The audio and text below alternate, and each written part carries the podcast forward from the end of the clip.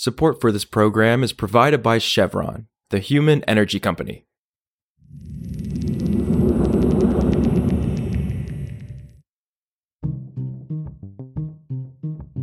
This is Politico Energy.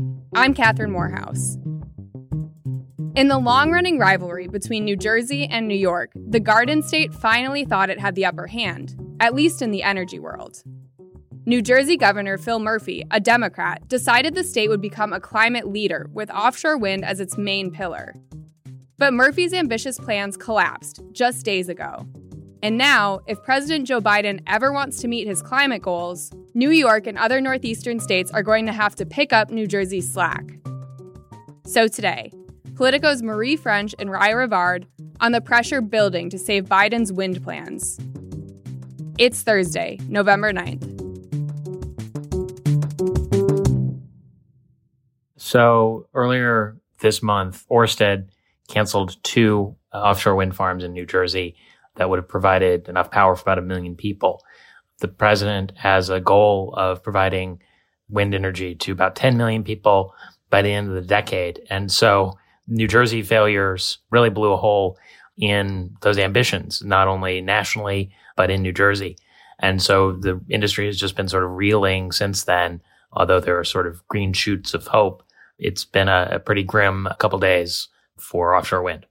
And Marie, you're reporting that because of some of those failures in New Jersey, pressure is building on New York now to rescue President Joe Biden's climate ambitions. That could include picking up New Jersey's slack, which Ry just outlined. So, what is the plan here for New York? So, yeah, New York is certainly facing its own troubles with the offshore wind industry, where developers came to the regulators here and asked for, you know, more money for contracts that had already been agreed to. The regulators essentially, you know, slammed the door in their face and said, no, you signed a contract, live up to it, or, you know, walk away from it. And, you know, New York has awarded new, very large uh, projects for the offshore wind industry, which were sort of very positively received. But that was before New Jersey's cancellation. And now it's sort of the pressures on New York to pursue a, a faster sort of process for its next solicitation for offshore wind projects that they're undertaking right now and they've sort of sought the industry input on how to how to set that up to both you know get a lot of competition potentially salvage some of these early mover projects and you know also balance that with with ratepayer cost impacts and I know that offshore wind has gotten a lot of negative attention and some tough headlines recently. And we know that the Northeast has historically been kind of the leader on offshore wind development. So I'm wondering is the resource still considered central to the region's climate goals, or are alternatives already being assessed? I think we're already starting to hear some more talk about nuclear energy. This is something you're seeing globally, not just in the Northeast and in America. Obviously, getting a nuclear plant of any size permitted is challenging, if not impossible. And the sort of technology for viability of small modular reactors, which are the sort of next generation nuclear technologies, you know, could be a little ways off. It's maybe too soon to tell.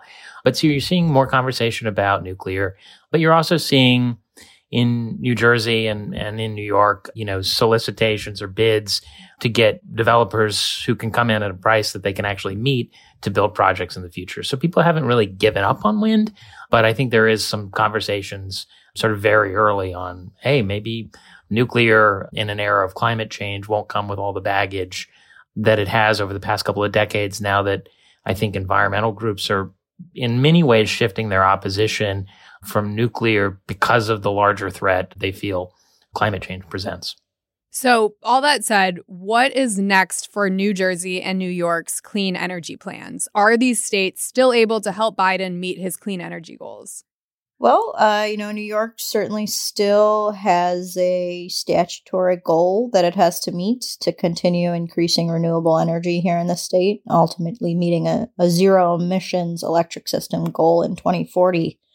And the state seems to be prepared to move forward and try to pay for these, as I mentioned, you know, pay more for these renewables, bring them online. It might take, you know, longer than the state had originally envisioned, and it may may cost more here on the front end. Also, Pacific Gas and Electric has officially requested federal permission to keep the Diablo Canyon nuclear power plant in California open for 20 more years. The company made the request to the Nuclear Regulatory Commission on Tuesday. California Governor Gavin Newsom and state lawmakers extended the plant's lifespan to 2030 last year, as the state pursues a carbon free grid by 2045. For more news on energy and the environment, subscribe to our free newsletter at politico.com slash power switch. And subscribe to Politico Pro to read our morning energy newsletter. Some of the music in today's show was composed by the mysterious Breakmaster Cylinder. And that's our show. I'm Catherine Morehouse, and we'll see you back tomorrow.